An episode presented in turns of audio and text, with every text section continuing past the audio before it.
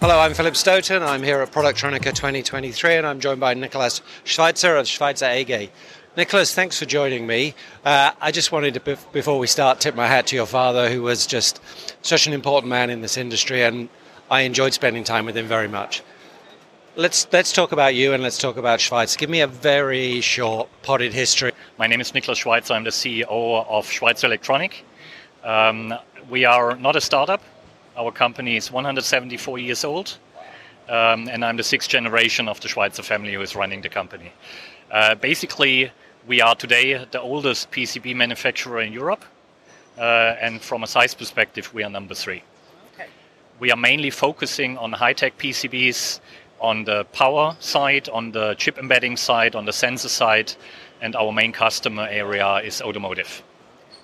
Yeah, I mean it's it's an interesting sector, isn't it? And you know, I've been in the PCB industry for decades. I remember probably about the um, uh, around about 2000. It was a significantly larger industry, and much of it's gone to um, gone to Asia. We're seeing this interesting reshoring phenomenon generally in the electronics industry and the EMS, and it's there's a lot of government emphasis around chips, around semiconductor, but the PCB industry is very, very important. How critical do you think it is to bring back and increase the volume of, of PCBs manufactured in Europe. You're absolutely correct. Uh, PCB is a very crucial technology. Uh, as it is a transformational technology for all the goals we are setting for ourselves for uh, the climate change and uh, the net zero uh, impact we want to reach. So, basically, looking into the numbers uh, just spanning between 2000 and 2022, for sure the global market increased by around 88% when it's about volume. But when you're looking about the footprint of uh, Europe playing in the game, we are coming uh, from, I would say, about 600 PCB manufacturers down to 170 nowadays on the one hand side, and we're coming from a 20% market share, global market share, to only 3% nowadays for Europe.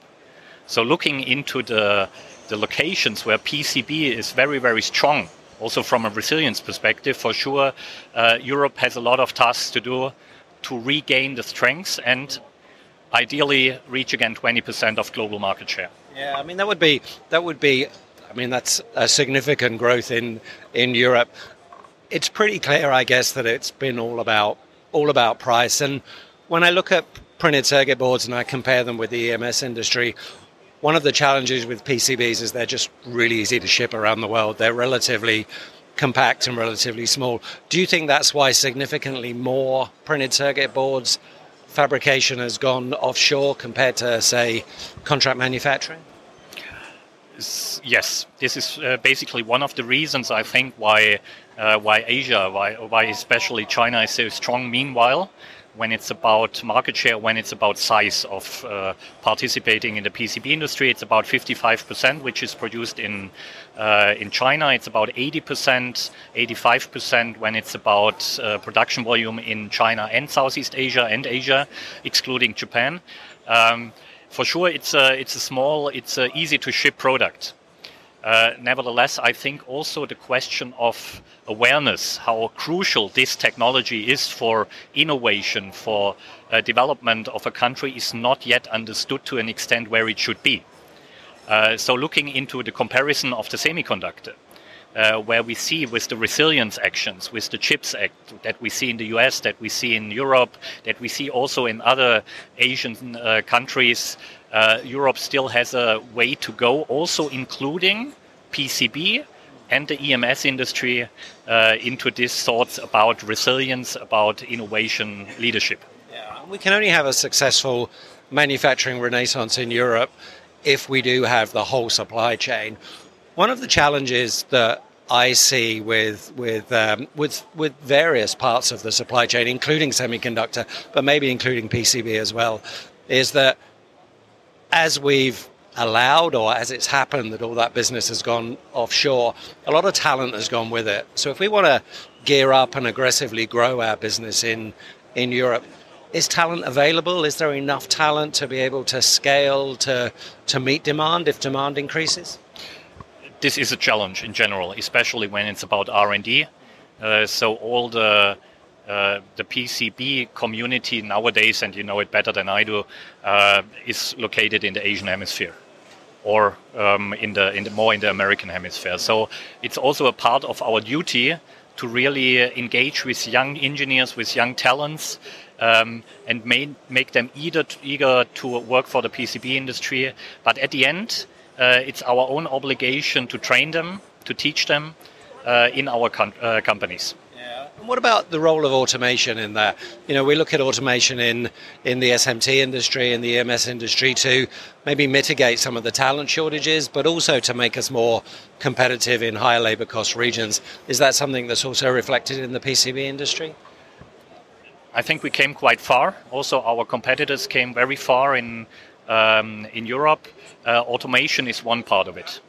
Uh, the other part of it, I think, is, and this is an opportunity I also see in the artificial intelligence, uh, is really to um, to improve the software side of PCB production. For sure, we are still very hardware driven, we are very equipment driven, uh, but incorporating more artificial intelligence into our processes to, at the end, also improve quality as well. For sure, the quality level is very high in Europe, for and this accounts for all manufacturers. Uh, putting the AI more into consideration in the PCB industry, as we find it already in the semiconductor industry, more elaborated, is one key part to also free resources uh, on the engineering and on the talent side. So let's th- let's have a little uh, dive into how we can perhaps improve a lot of the PCB industry in Europe. I guess one thing is is demand. It's it's having the EMS companies that buy from China, it's the OEMs that buy from China, having them understand the importance of it. How can we do that? Is it simply about communication? Basically, first, it's awareness created by communication, I think. So, if everybody understands from a political level, from an industry level, uh, from a general level, that PCB is not only a not so important uh, part of electronics, but it's a transformational technology which only enables all the targets, also especially as Europe, that we uh, set us.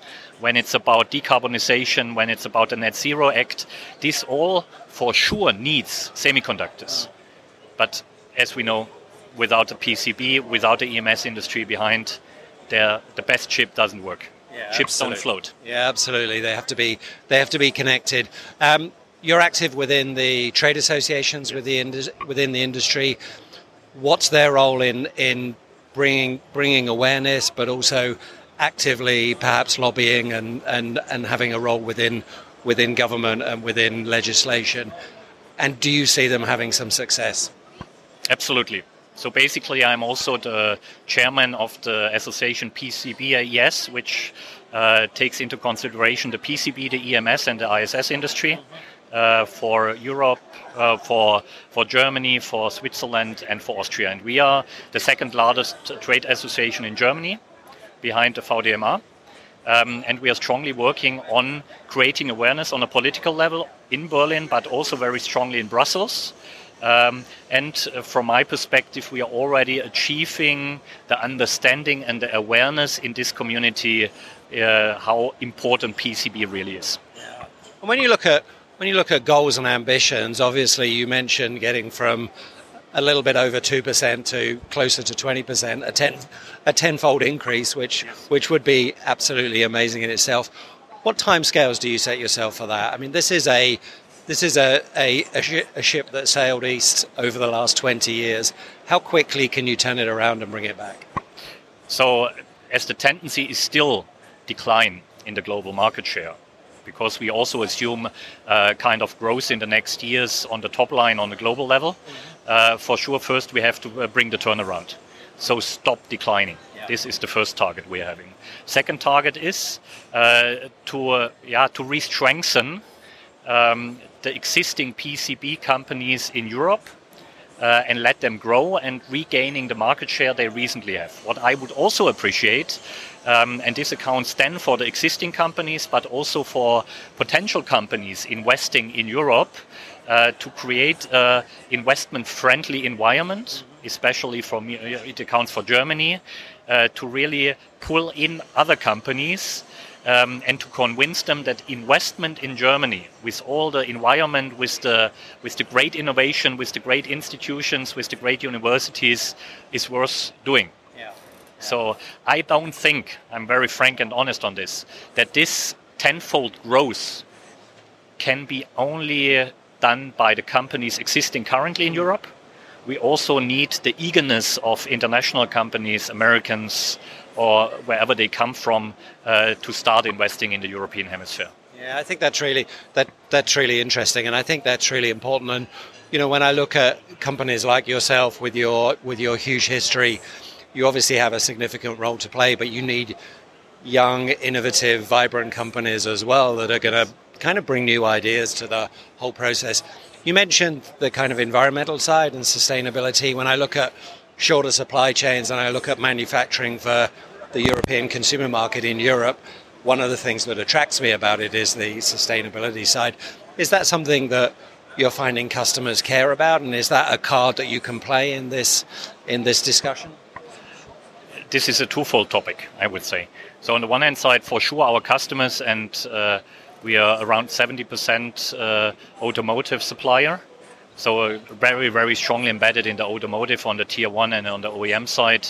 Uh, for sure, also in the high technology, sustainability is a very important topic. In Europe, it's a very important topic in uh, in our customer interest, and I really appreciate that this is the case. Um, what I would appreciate is that these expectations or these needs account for everybody around the globe. Yeah so that when we are talking about the CO2 footprint of a PCB, uh, all suppliers are measured with the with the same KPIs. Yeah. This is number one, and secondly, for sure, uh, Europe has a very very strong, yeah, eager to to regulate. Yeah. So what also have to has to be done, and this on a European and on a on a national level, uh, is to decrease regulation and report reporting obligations. Yeah. Um, the sense behind I understand, but the question of overwhelming regulatory environment is something which at the end also may bring others, international companies, away from investing in Europe. Yeah.